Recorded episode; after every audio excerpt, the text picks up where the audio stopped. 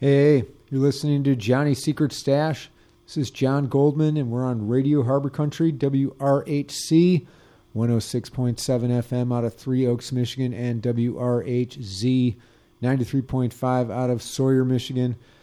I'm broadcasting today from the beautiful Sawyer, Michigan uh, studio here, and I am very happy to welcome Robert Rolf Feddersen. He's been on the show before, but a lot has happened since then. So I wanted to start us out before we actually start talking to, to Bob, I call him, and uh, let's listen to one of his one of those songs I like the most uh, called "The Comeback Kid," and here we go.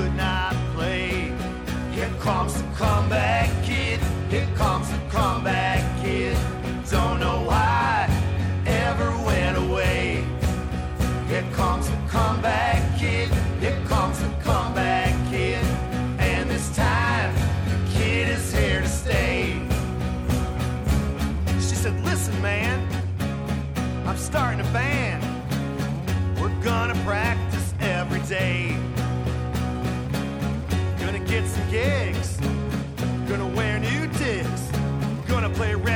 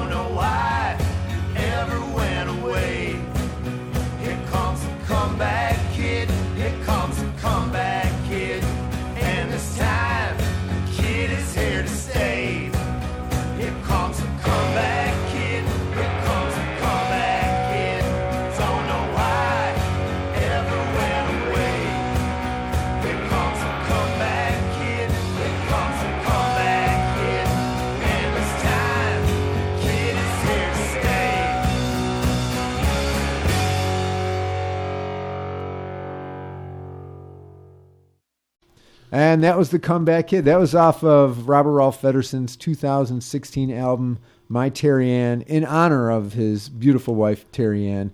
Uh, we have Robert Rolf Feddersen in the studio and my co host, Adam Conley. It's great to see you guys. Great to too. see you Yeah. too. Yeah. Right Uh, and uh, Bob, we were just, I, I always call you Bob. Yeah, I call me Bob. All right. That's my name. Yeah.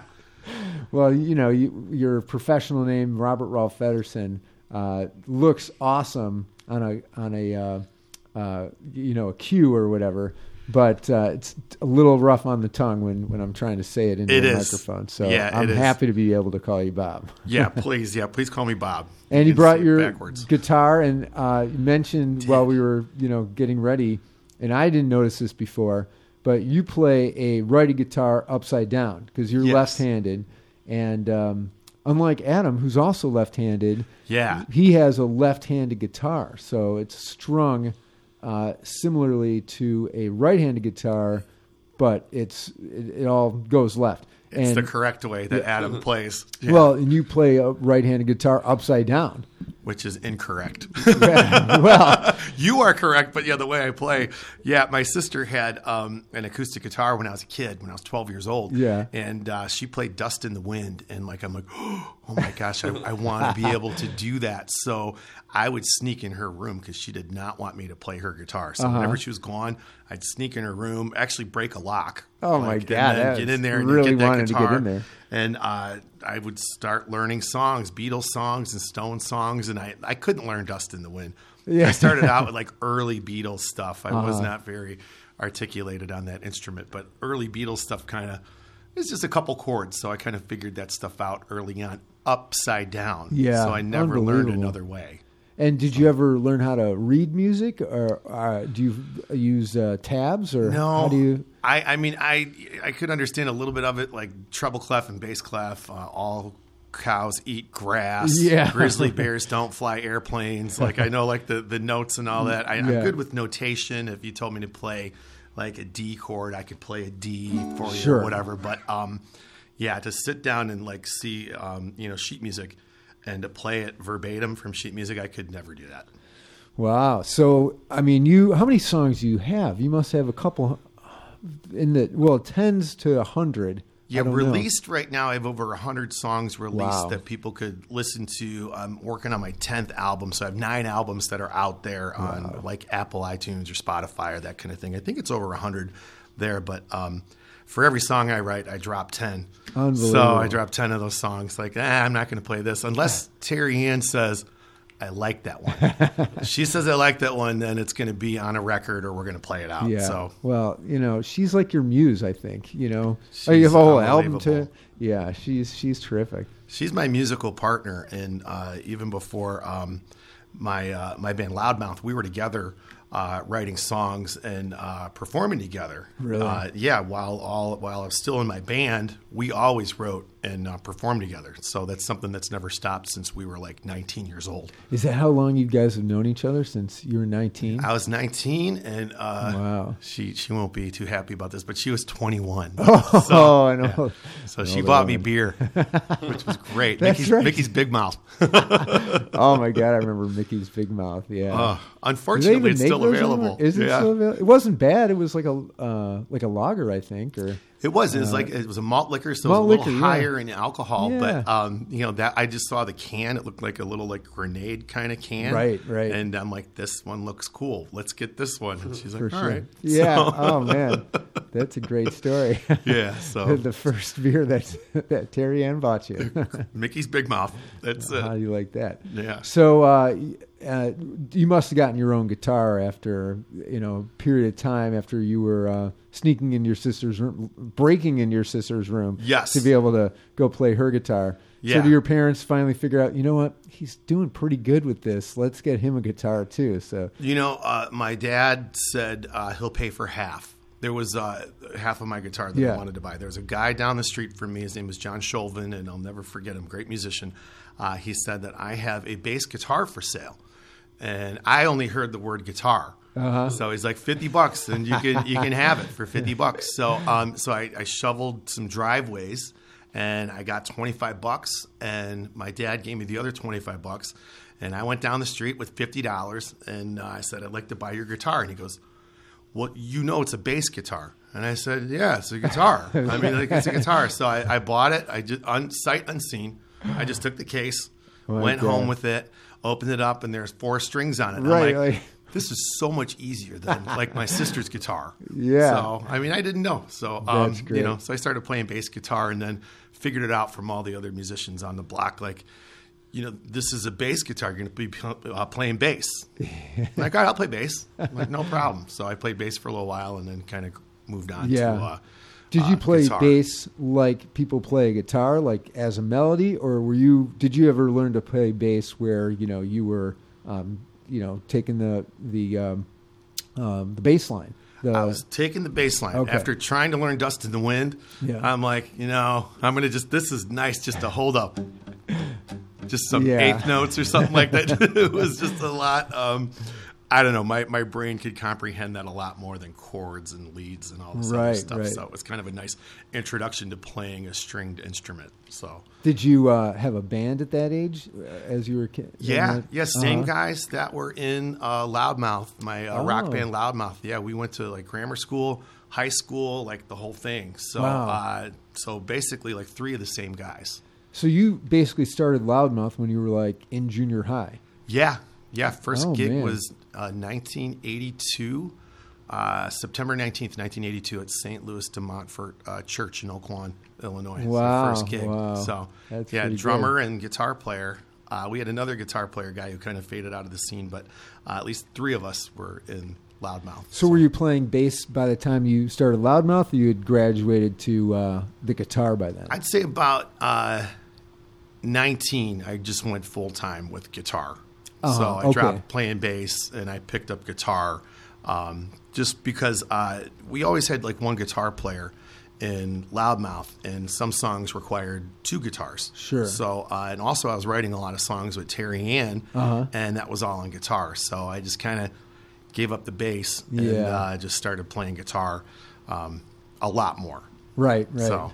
Uh, So do you? You don't ever just uh, pick up a bass and uh, uh, hang out as someone's bass player these days. I mean, you've got your. I'd love to. I'd love to do that. Terry bought me a bass for Christmas. Oh, really? Yeah, yeah. She bought me a bass. I had this old clunky bass. It was an acoustic bass, and it was just not in good condition. And I just didn't play it anymore. So uh, she bought me a Fender Precision bass for Christmas. So Oh, I was like really excited. So now she's got me playing bass on her song "Girl on the Train" Oh, uh, wow. live. I didn't bring it to uh, the last gig that you saw me at, but Uh-huh. um, I, I've been bringing the bass out to gigs and playing Oh, bass on at least one song. Right. So when when you guys play that song, then you'll play bass on it. Yeah, Yeah. yeah. "Girl on the Train." That's Terry Ann's song. That's on the My Terry Ann album. Oh, okay, too. okay. Yeah. Yeah, she gives me one song per record. so, Yeah. well, that's good. Yeah. and then she helps you with other songs too, or uh, is it primarily? You know, I'll write a song and I never tell her what to do. I just write Uh-huh. it, and if she likes it, then we'll play it live. And she adds her vocal parts to it, percussion and Mm-hmm. Yeah. all that. But um, you know, being, um, I guess, a good husband. I never tell her what to do. Yeah. So I, I never have. I'm like, sing this or sing that, then she won't do it. Right, So, right. You know, I just It let has to just, be her idea. Hey, man, here you go. This is the song. Sing what you want to sing and do what you want to do. And she's just, she, she's amazing. She's, she's my favorite singer. She's just, you know, yeah, unbelievable. she has a great voice. That's, Yeah, yeah, she uh, definitely that's nice. she helps me look good. That's for sure. Well, uh, so we've been talking about Loudmouth a little bit, but uh, that was a little bit more of a uh, what what genre would you call it? Heavy metal or I, uh, I call it hard rock. hard rock? Okay, Yeah, I thought it was a hard rock band. Yeah. Um, I, I was always into like Led Zeppelin and uh, Black Sabbath, and I, I love Motorhead. They're like my favorite, like you know, hard rock band. Oh, yeah. Um, Lemmy always called his band Motorhead a rock and roll band, Uh-huh. and um, you know, I just kind of love that. But uh, as far as like being categorized, because you had to have a category when you know we put out our album, it was like uh, hard rock. Uh-huh. So Yeah. um, you know, and I love that stuff. I love Metallica. I love you know uh, Megadeth. I love um, you know all kinds of like you know metal stuff and all that. But my favorite bands are like you know the Beatles and Motorhead. Mm-hmm. So I always tried to be somewhere in the realm of having Right. some uh, some grit and melody because I'm Yeah. a sucker for a song. I mean, like Ace of Spades is a great song. Yeah. And a guy's voice is horrible, but it doesn't matter. It's like the grit that he has behind it, That's and the way right. he's It's- presenting the song. But so with that, I'm also a huge Paul McCartney fan. I think he's like the greatest musician on earth. And He is uh, pretty good, He's yeah. unbelievable. he's still when, when Still you're out there. When you're a billionaire and you're Yeah. still making records, you're doing it for the art of making records. I mean, he could just go out and do "I Want to Hold Your Hand." yeah, but he puts out albums, and uh, Lemmy did the same thing. Yeah. know? I mean, like artists that continue to put out records and create. I just I love that kind of thing. So I've always straddled the line between you know hard rock and folk rock and uh, you know acoustic rock that kind of thing. So yeah, yeah. You know, it's these days it's hard to put labels on uh, the the types of music it is, and sometimes it can be almost insulting. So I try not to, but uh, certainly that was the trend and Yeah. the the way to identify, you know, what type of music you were playing for a long time, but these days, you know, everyone's an individual and putting Yeah. out their own kind of music, and and it's their music, and you know, You it's can't mostly put it in a box. Mostly, yes, exactly. Mostly genre bending, I would say. Yeah, you um, can't put it in a box. And when that happens to you, I call it like the Fonzie syndrome. You know, because Yeah. like Fonzie's Fonzie. You know, Henry Winkler. That's right. Is Fonzie. He wasn't really a greaser. He I was. mean, uh, he's Fonzie. so you know, anytime you do something different, it, it kind of freaks people out. I've had a lot of um, folks that have uh, you know been loudmouth fans. I did a 20 year reunion with my band. Uh, they discovered what I'm doing now. Like that's not like metal. It's not like hard rock. I'm like, yeah, I'm, this is what I'm doing now. Uh-huh. Right. You know, like an That's right. antiquated version of yourself.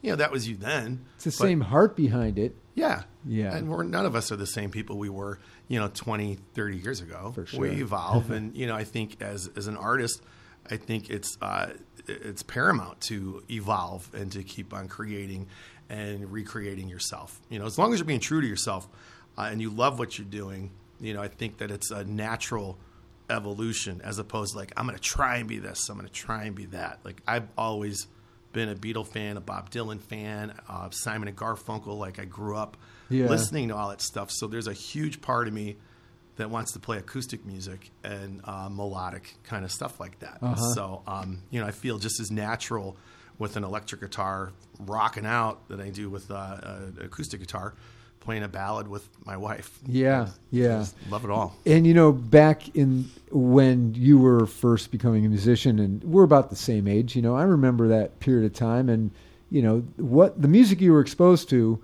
was stuff you randomly heard on the radio, which was dictated by radio DJs, or uh, maybe you know what your parents might have had in their record collection. For sure. And depending on you know how avid of a musician uh, or um, uh, how how interested your parents were in music, uh, you know they'd have either you know a really good um, full um, uh, collection of music, or they might have just a couple albums that they got at a party or something like that. Yeah. And so you know that, but but at the same time, that's that's what you got to listen to, For and sure. it had an influence. Yeah. So you know, you say bands like Simon and Garfunkel and the Beatles and that kind of stuff, and uh, I'm with you. You know, that's uh, that's kind of stuff I grew up with too. And, um, and you hear that stuff as a kid, and uh, if you're hearing it and you love it, like it really has an influence Yeah. on you at a at a young age. Um, but think back, like you know, when you hear that now, and you hear like Sound of Silence, it just it brings you back to that. completely. Yeah. That's like the gift of music is like, you know, it's kind of a time capsule. You know, you can put yourself back where you first heard it and there's just some kind of innate love to hearing that again when you hear it. It's like, you know, it kind of Yeah. makes your heart stop a little bit like, wow, I just, you know, it puts you in, I don't know, just like a very comfortable, like great space. Right. Well, it's very interesting that you're still seem to be influenced by Motorhead and the Beatles. You know, like that you find that you know that middle ground or that touching on the hard rock or touching on you know more of the you know I don't know what Beatles are. The Beatles are the Beatles. But, yeah, right? Yeah. uh, you know, and then to to have your space in between there of of uh, where you come from. I, um, I I love it all, and I think that when something's authentic, and I think the Beatles are completely authentic. Yeah. Uh, and I think that uh, Lemmy from Motorhead was completely authentic as well. Oh, when he was when you, unapologetic. yeah, yeah, exactly. That's a great way to put it. When you you can recognize that in an artist, it's like that's when you got me. Yeah. Like, that's when you you fully. You, you got my attention and my loyalty like forever. So right. whatever Paul puts out, I always buy it. I have every Motorhead CD and album. Some stuff never came out on vinyl, but um, I got all the CDs and all the vinyl and all that from Motorhead. And uh, same with the Beatles. Anything uh, Paul, George. I don't have Ringo solo stuff, but I got Paul, George, and John solo Right. stuff, and um, and I just love it. Whatever they have to say at any particular point in time, I'm interested. Right. And they, you know, I mean, they were so popular, but they really weren't just like poppy. They, the Beatles, I mean, Yeah. you know, they were really authentic from from the start. You know, they, uh, they, I mean, I guess early, early on, they were playing other people's songs, but when they started doing their own, and especially when they went into the studio and stopped touring, they, you know, Yeah, boy, they evolved got, into uh, something that was like never. had never been heard of before. No, Right. very like- experimental. Yeah, I'm the walrus. Like, Yeah. you know. and credit to Ringo too, to go from uh, "I want to hold your hand" to okay, now you're going to play drums to "I'm the walrus," Yeah. and still kill it. Like, Yeah. I mean that guy. Can you imagine just being the drummer, just sitting like, okay, what are these guys coming up with now that I got to keep a groove to? Yeah, okay, yeah. now I'm a walrus. Okay, great. Uh, I was, you know, I'm so curious about Loudmouth. I mean, I know it was a hard rock band, and this was like, you know, what you were doing uh, during high school and and uh, afterwards. Yeah. Uh, how long did you guys play uh, as a band of Loudmouth? As Loudmouth, we were 1990 to 2000. Oh, so wow. yeah, so we had a solid 10 years of uh, playing clubs and putting out our own albums and uh, trying to you know get signed and all that kind of thing. Big thing in the 90s was if you had a band and you wanted to make it, you wanted to get signed. Yeah, right. So there was um, a whole slew of bands that Chicago got hot for a while. Uh, Veruca Salt got signed, Smashing Pumpkins got signed, Oh, sure. Material Issue. These are all friends of ours that we're playing shows with, Uh-huh. and um, all these bands are getting picked up. And uh, the difference was they were calling themselves like alternative Right. rock, and uh, we we didn't take that tag, Uh-huh. and, and we didn't um, cut our hair. We all had Uh-huh. long hair and wore Yeah. bell bottoms and played hard rock. So um, it took us a little longer to get a record deal uh, than those other bands did, but Yeah. those were all of our peers. Uh, Billy Corgan said some great stuff about my old band before on. Um, on Q101, he Uh-huh. said something like "Loudmouth is the future of rock and roll" and blah blah blah. So like we were friends with all those guys, Yeah. and uh, and they were great bands. And we're like, why aren't we getting picked up? Like this is awful. We're packing the Metro and the, you know all the clubs down there, the Double Door, and uh, we played Lounge Ax. I mean, it was like we were doing well on a local level, but um, nobody was biting on us in Yeah. like the early uh, '90s when all these bands were getting just like swooped up. And how did that work? I mean, were you, did you have to wait for the the uh, record companies to find you, or did you reach out to them? Did you put together, uh, you know, demo tapes? and It was like uh, well, we put out our own stuff, and Uh-huh. we'd send things out and get rejection letters because labels would actually send you a rejection letter. You know? no, typed out. You know, probably a out. carbon copy in the file somewhere Yeah. before uh, Xerox machines. The only difference for us was uh, Metallica came out to see my band, and that, that Wow. it. That was it. That was the the pinnacle moment. In uh, 1996, they came out to the Double Door, and they saw our band, and uh, we hung out with them afterwards. And um, once word got out that Metallica were fans of our band, then every label, um, every management company, um, all these different uh, you know musical entities started coming out Uh-huh. to see us. Like we went uh, to Cubs games with Geffen Records. Um, Wow. You know, we had all kinds of Epic Records. Took us out to dinner. Um, the thing that really solidified everything was uh, a guy named Michael Goldberg. Who um, is still he's, he's one of my best friends and he still manages like my music catalog today. But he uh, picked up our band to manage us, Uh-huh. and because we didn't know what to do, we you know we're right. just four musicians. I'm I'm not a businessman. I'm a musician. So he just kind of like reeled everything in and got legit meetings with record labels, and you know it was basically like the highest bidder wins back in the day. Well, So- listen, the fact that you were in a position to be able to, um, you know, work with the highest bidder, that's a great situation to be in. It's not like you were just going to take whatever came at you because you were so happy that, that someone was finally listening to your music, you know? Yeah, I mean, so and- to have gotten to that role, you know, that point of, of, uh, uh, Michael having been able to compile all these potential offers out there, that's a great situation to be in. Well, for and that elation was there though too. Like you know, Geffen took us out to a Cubs game. You know, I'm like I'm a White Sox fan, but anyways, uh, you know, took us out to a Cubs game. I'm like, let's sign with them. And then uh,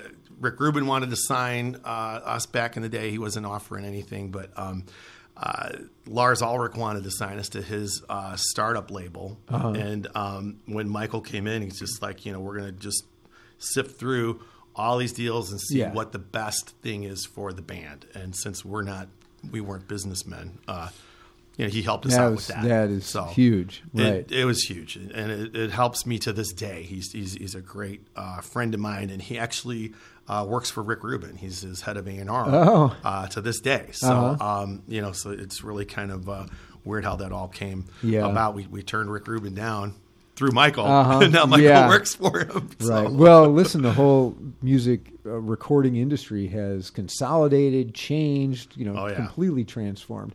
You know, um, I I- let, let- we'll talk about this in a little bit, but uh, you know, most recently you've been um, just going into the studio, and so you've been kind of acting as the producer of your most your latest uh, albums. Yeah. Am I right about that? Absolutely, yeah. Because um, I, I go into uh, electrical audio uh, with Steve Albini. Yeah. And he is a recording engineer. Steve is not a producer. He records your music, and he'll tell you that. Don't ever put produced by Okay. Steve Albini on your records. He doesn't said, want it. You produce the music, and and I've never put produced by Robert Feddersen on a record. I mean, I just always put recorded by Steve Uh-huh. Albini.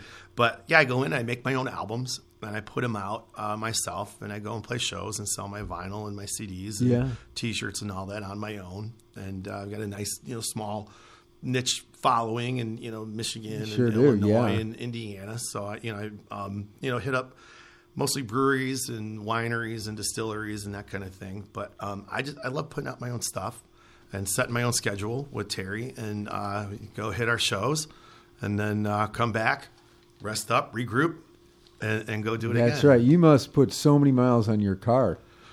We do because you guys are Yeah. all over the place. You Yeah. know, I, I get the notices when uh, I think through uh, Probably Bandsintown. yeah Bandsintown. Yeah, probably And- dinged about ten times last night. No, Terry's like every time you guys, uh, um, and it's always like more than one at a time. Like you know, you Yeah. guys are always just booking, booking, booking, booking. Um, Yeah, I always tell any musician that that uh, ever asks me for advice on on like wanting to, either you want to make it in music or you want to work in music. I always say, if you ever want to work in music, have your wife be your booking agent.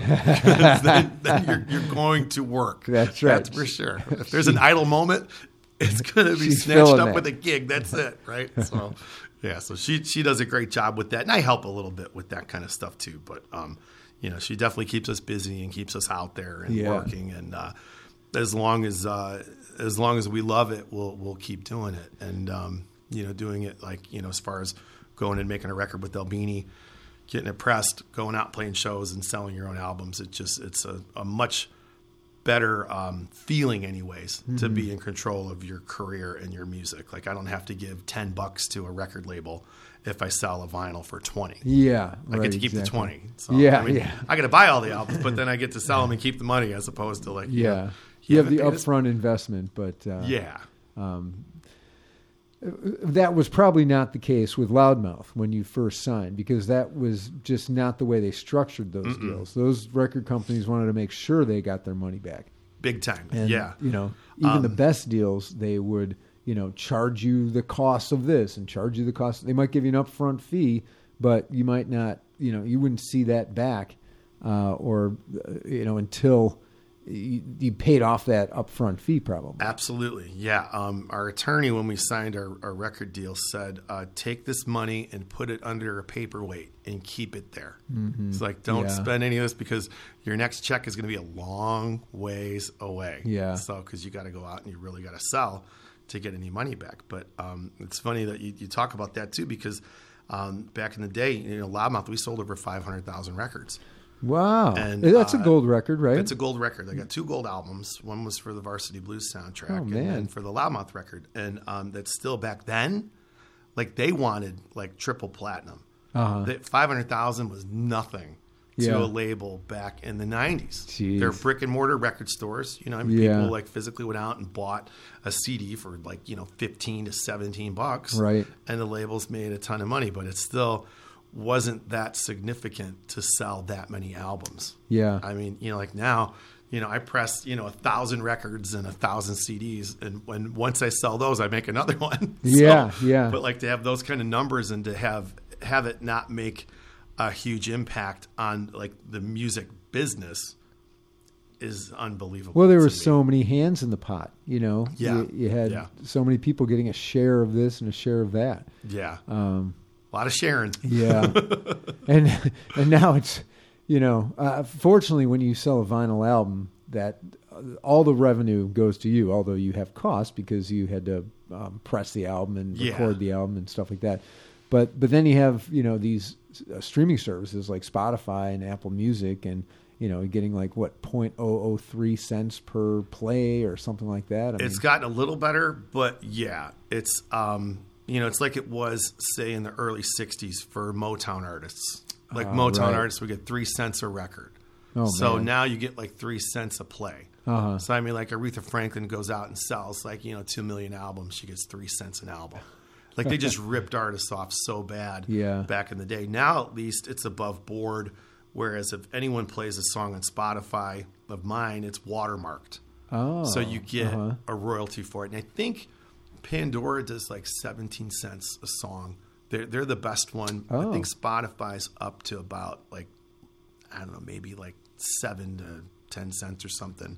But it, it's a little more than Yeah, yeah. it used to be. I mean, I get like 42 bucks like every couple of weeks or something. You know? I'm like, hey, That's great. here's gas money. but and it doesn't quite sound the same as vinyl anyway, and uh, you know No. it, it has a it, it has a little you know it's not as it's not as full sounding, and it's certainly not like going to a show, and that's I think Yeah. that's where the, how, that's how it's evolved. You know, I mean, um, it's all about live entertainment now, Definitely. and and it's nice to have uh, your music on Spotify to let people know like what it's going to sound like when they see you in person. But it's the in-person presentation that makes all the difference these days. Absolutely, that's what's got to sell it. Um, Yeah. You know, live shows is what sells it. It's what sells you know your next performance, your next booking. It's what sells your next T-shirt, album, CD, sticker, whatever you're selling. But a good live performance always uh, parlays into another live performance. So it's Yeah. uh, definitely a game of uh, you know keep bringing it, and uh, as long as you can keep bringing it, Right. You know, you you can continue to work. So. And I, I do notice that you um, play at a lot of uh, the same places over and over. I mean, you must have great relationships with all these breweries and wineries, and um, you know. And I, I've knowing f- from seeing you entertain that uh, you you really bring it each time. You know, you uh, you create like a, a whole buzz around the room, and people are there. They're sipping their drinks. They're talking to their their whoever's with them and they're like kind of in their shell and you bring everybody out. You you make eye contact with everybody you know? You're talking to everybody and you got a sox fan over here you got a cubs fan over there. I mean Well- it's like it, you create this really fun atmosphere and your music is so fun too.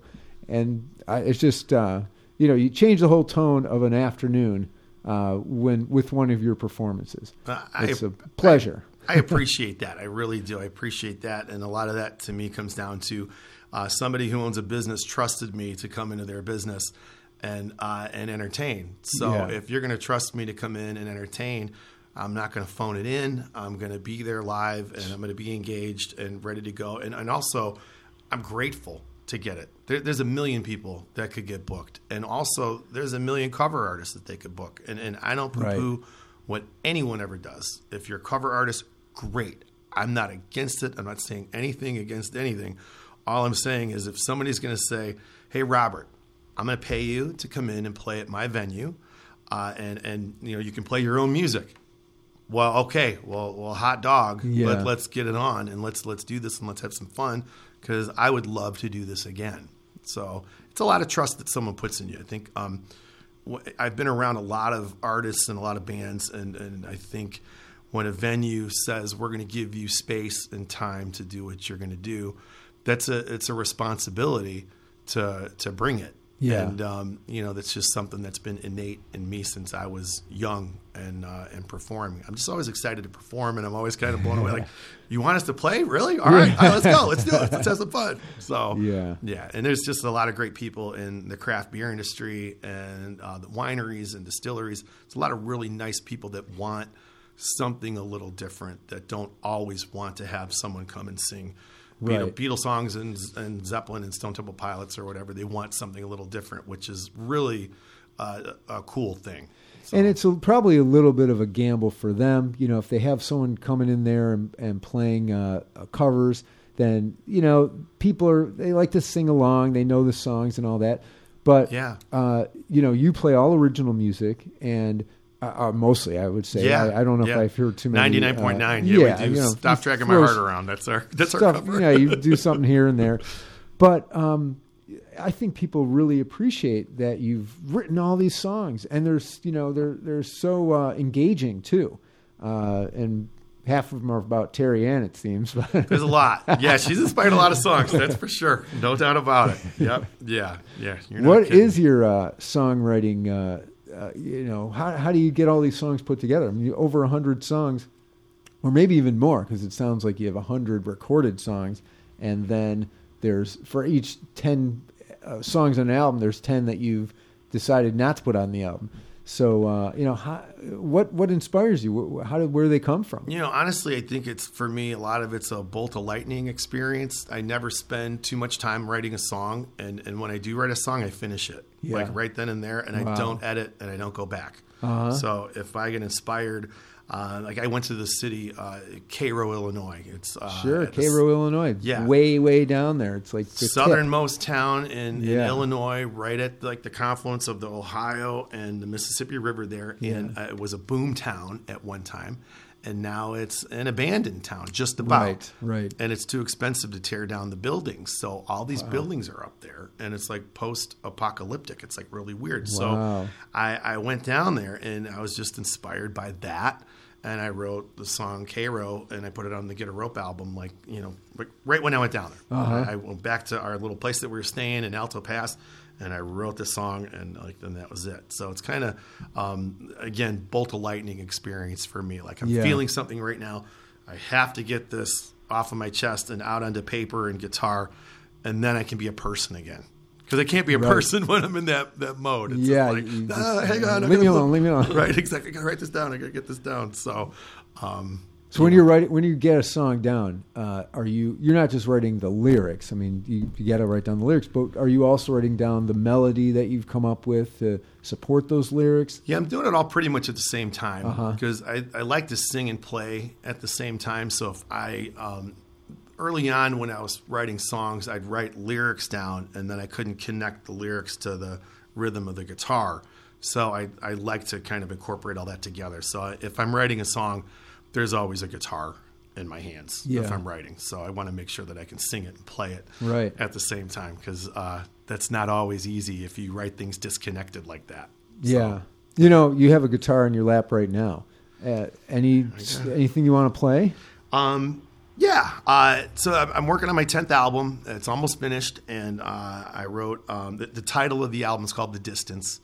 And I feel after ten solo records, it's been some distance. I hope I can go more distance, you know. But uh, for right now, um, I just kind of feel like uh, it's been um, it's been a long time playing music, and I'm grateful for it.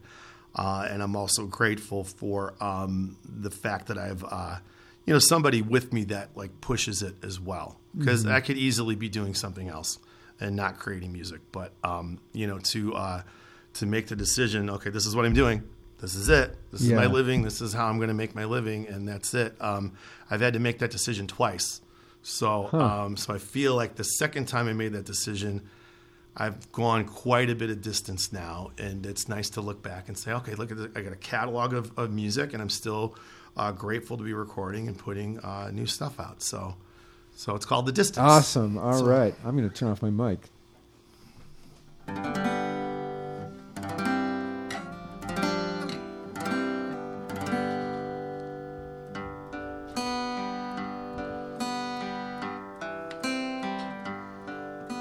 The wind was cold and blowing as the snow began to fall. And it was not worth knowing what was coming for us all. So I dreamt to California while sleeping in my bed. We were dreaming, we were leaving, sorry, we were leaving Minnesota with visions of palm trees in my head. Can you go the distance? Will you travel far? Let go of the resistance grab your guitar.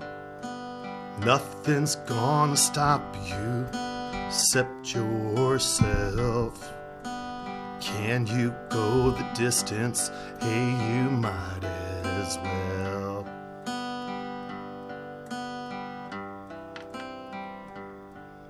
Well, some things never happen unless you see things through. And the audience ain't clapping if they can't hear you. Best you pack up that guitar and drive right out of town and look up to the stars. They will guide you now.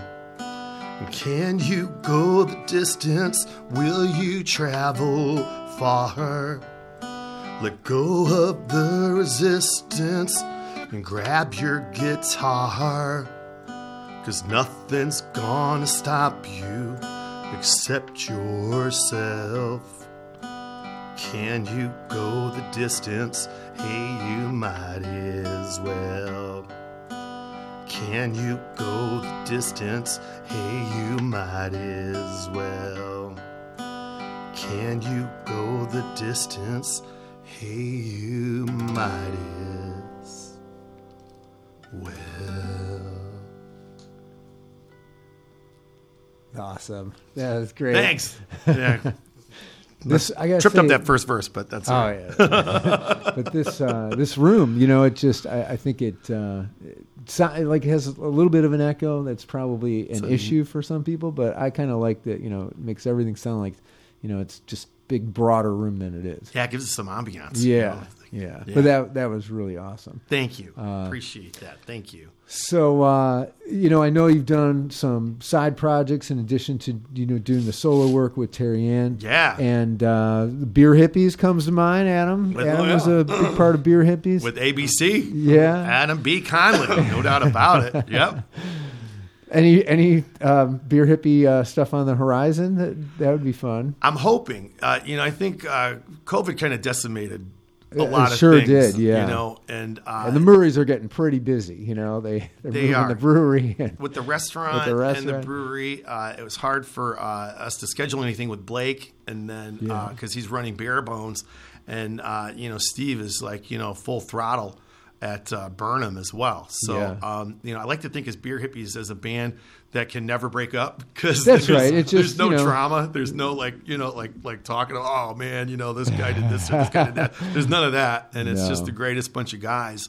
Uh, and, and I'm hoping that when things kind of uh, you know come into a groove for Steve and, and Blake, that uh, all of us can get back together Yeah. and uh, play some music. We got a, a 45 that we put out. We went to That's right. Electrical Audio and uh, Albini's protege John San Paolo uh, recorded uh, 45 that we did. I And, know. uh, I, I have one. man, it was just it was the coolest thing. We went- It was. It was great. I had to get the little disc just to get it to play. right? Yeah, you got to get the little uh, spider thing to, to put in there because we put out the 45. Yeah. So, but uh, Adam, I mean, was unbelievable. I mean, he Adam, you are a great guitar player, and uh, True, Well, Adam. that was a lot of fun. Yeah, no doubt about it. So we've had some fun, and you know, I mean, who knows what the future brings? Hopefully, we can uh, we can do something again. Yeah. It'd be great.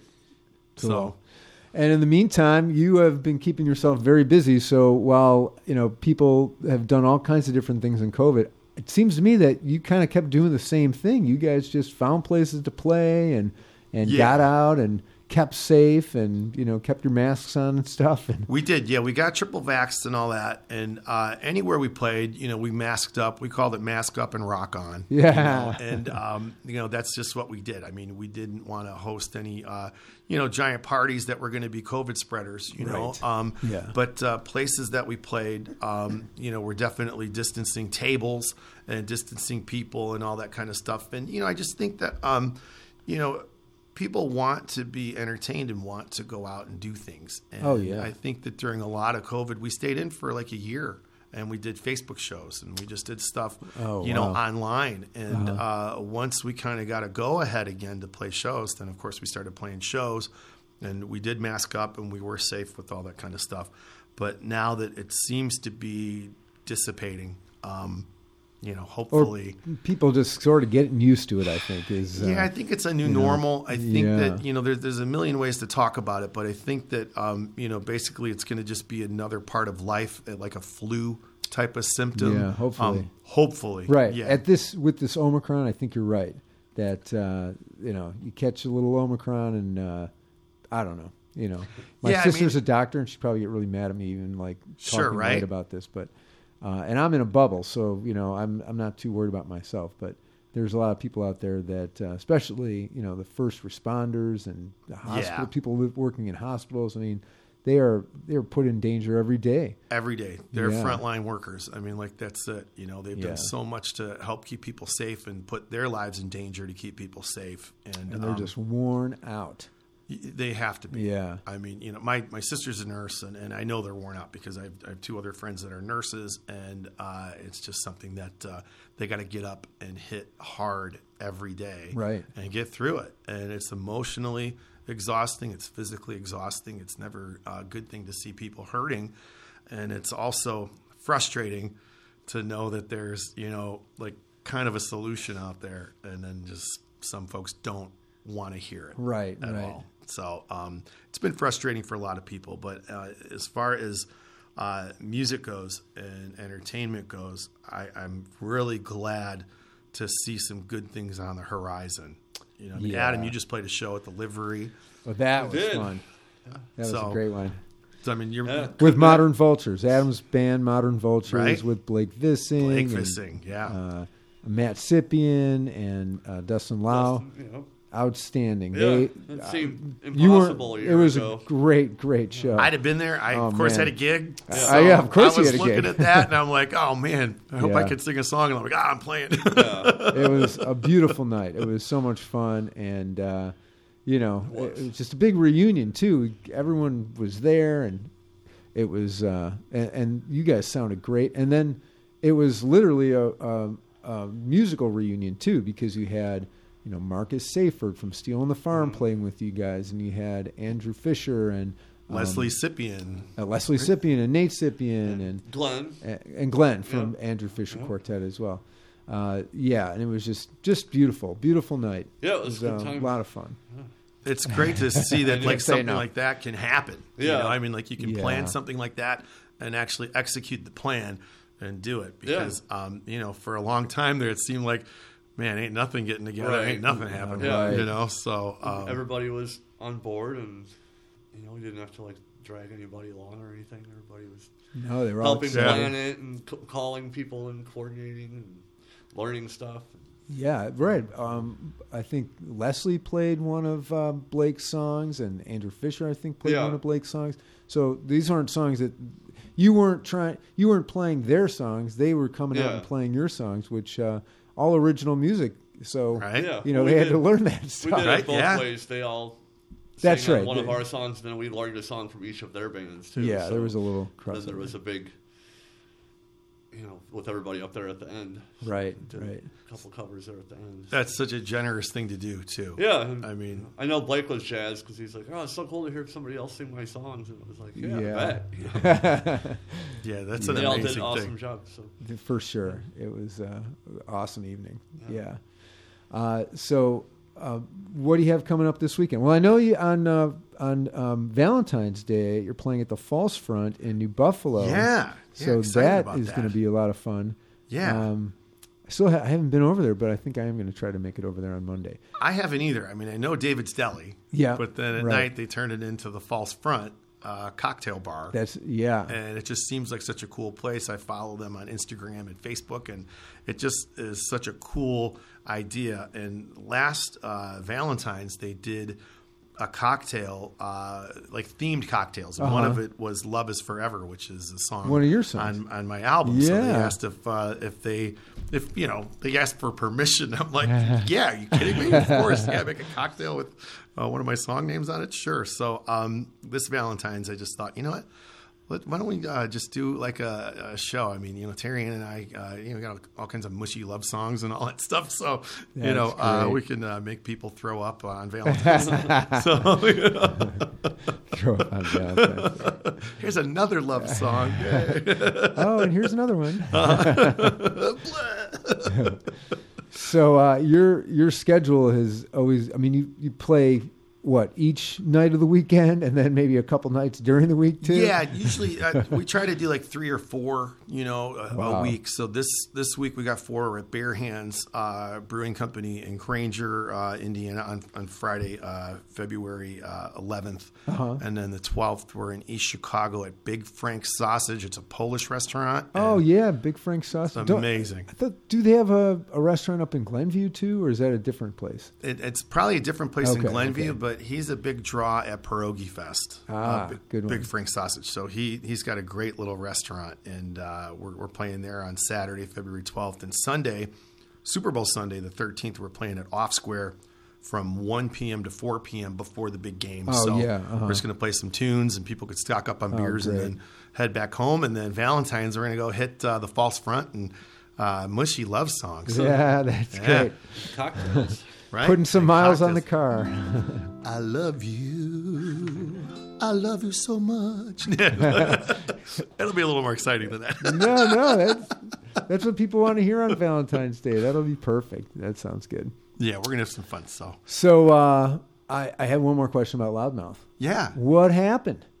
you know, uh, basically what happened with the band is uh, we got off the road. We'd been together for for ten years, Yeah. And uh, we had sold, you know, like I said, you know, five hundred thousand records, and the label was going to drop us. They wanted more Jeez. album sales. So we thought, like, well, you know, I mean, we could uh, get off the label and uh, try and get another record deal with someone else. Uh, but after 10 years of being in the band, everybody wanted to do different things. So it wasn't, um, it's never been about money or fame or anything like that. You know, I mean, it was, it was nice to like, you know, go out and play the clubs and try and get signed. And we did, you know, and, Yeah. and it was good. But um, it's never been about being like a, a rock star. You know, for me, I've always wanted to make a living at music. Yeah. So um, I Were you guys were you supporting yourselves uh, with Loudmouth? we were, yeah, Yeah, yeah, we were. We, we did we did pretty good. Um, you know, the merchandise is where you make a lot of your money, like T-shirts that? and all Yeah. that kind of Isn't stuff that- too. isn't that kinda crazy? Yeah. So I mean, like we did we did well with all that stuff, but um, after ten years and after uh, looking at switching labels, um, we just said they signed us for two albums firm. So either way, we got paid. Uh-huh. Yeah. So we just said, you know what, let's just uh, you know get paid for the second record that we don't have to make. And everyone, you know, just do whatever they want. And if we get together, we get together. And we just never got back together. Yeah. So, uh, 20 years later, we did. We did a 20 year reunion. Oh, that And, must have uh, been fun. It was, it was a lot of fun. Um, it was uh, kind of bittersweet. Uh, a childhood friend and my bass player from Loudmouth, uh, Mike Flaherty, uh, passed away. Oh. And uh, we um, grew up with all the Disturbed guys, so uh, we we grabbed uh, Fuzz from Disturbed, who was like one of my best friends, like since I was a kid, as well. So I asked Fuzz if he would come and fill in uh, for Mike, which was uh, was great. He's, he's a great bass player. He's a great guy. He grew up in Oak Lawn with me too, and we like kindergarten through high school with Fuzz as well. So um, so it was fun to play the, the songs and I pack the place and get out and just freaking rock. Like, Yeah. "Ah," you know, it was really a good time. So you had all these fans that loved you guys back in the '90s, and, and they found you and, and came back for this big reunion It was crazy. That's yeah, great. sold over a thousand tickets. Wow. Like, like just like unbelievable. What venue So- did you guys play in? place called Cheers in Midlothian. Oh, okay. So they had um, they had a big outdoor thing and uh, an indoor thing, and they had like a, a number of bands play like all day, and it was a big benefit for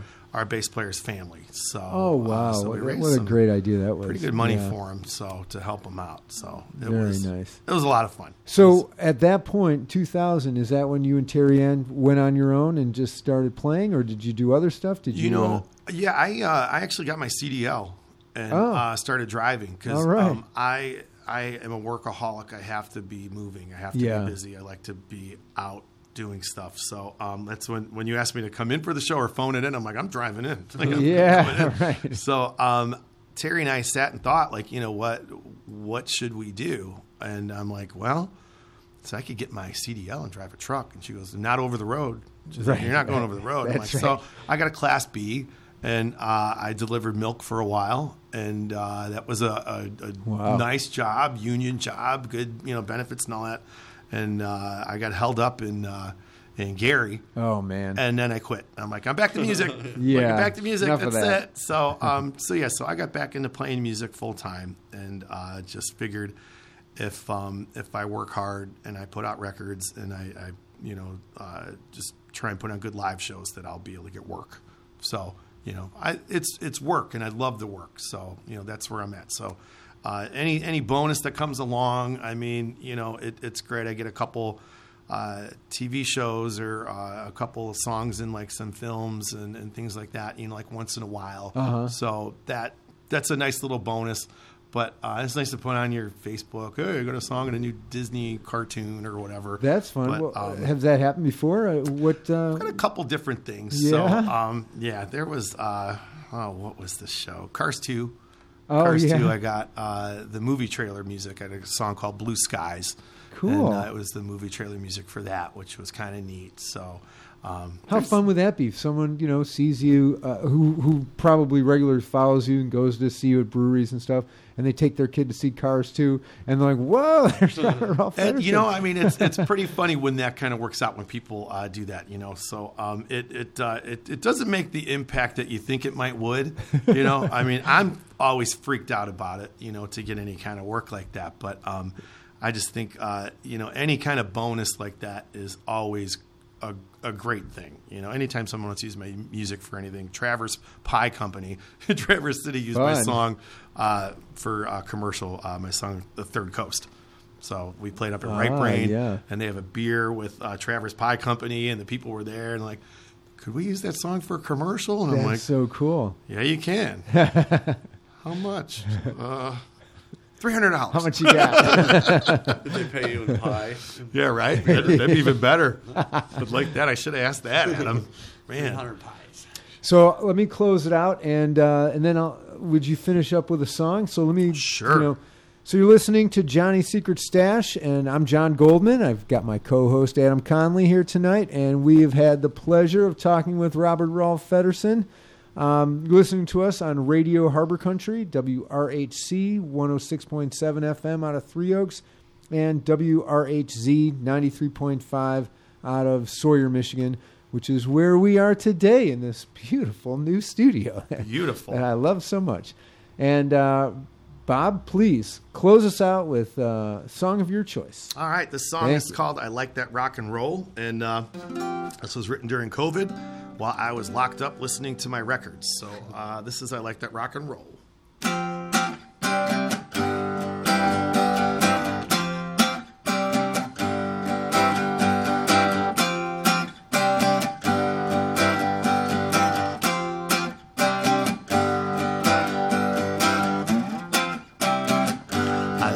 Record player. It plays my favorite songs. I like them Beatles and uh, I like them Rolling Stones. I like their rock and roll, yeah. I like their rock and roll. I like their rock and roll, yeah. I like their rock and roll. I like them old guitars. I like to play them loud. I like the Jimi Hendrix. He puts me on a cloud. I like their rock and roll, yeah. I like their rock and roll. I like their rock and roll, yeah. I like their rock and roll.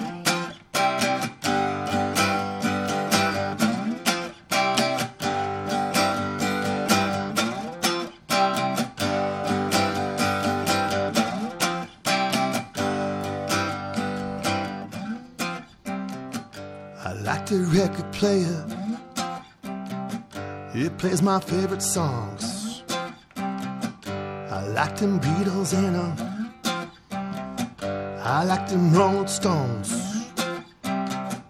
I love them old guitars. I like to play them loud. I like the Jimi Hendrix. It puts me on a cloud. I like that rock and roll, yeah. I like that rock and roll. I like that rock and roll, yeah. I like that rock and roll.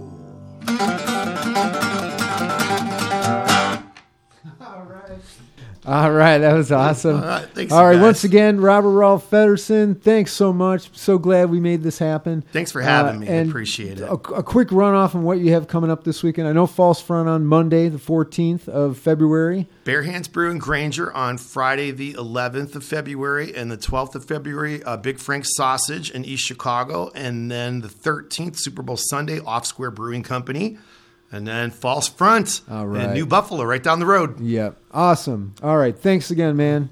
Talk to you later. Thank you.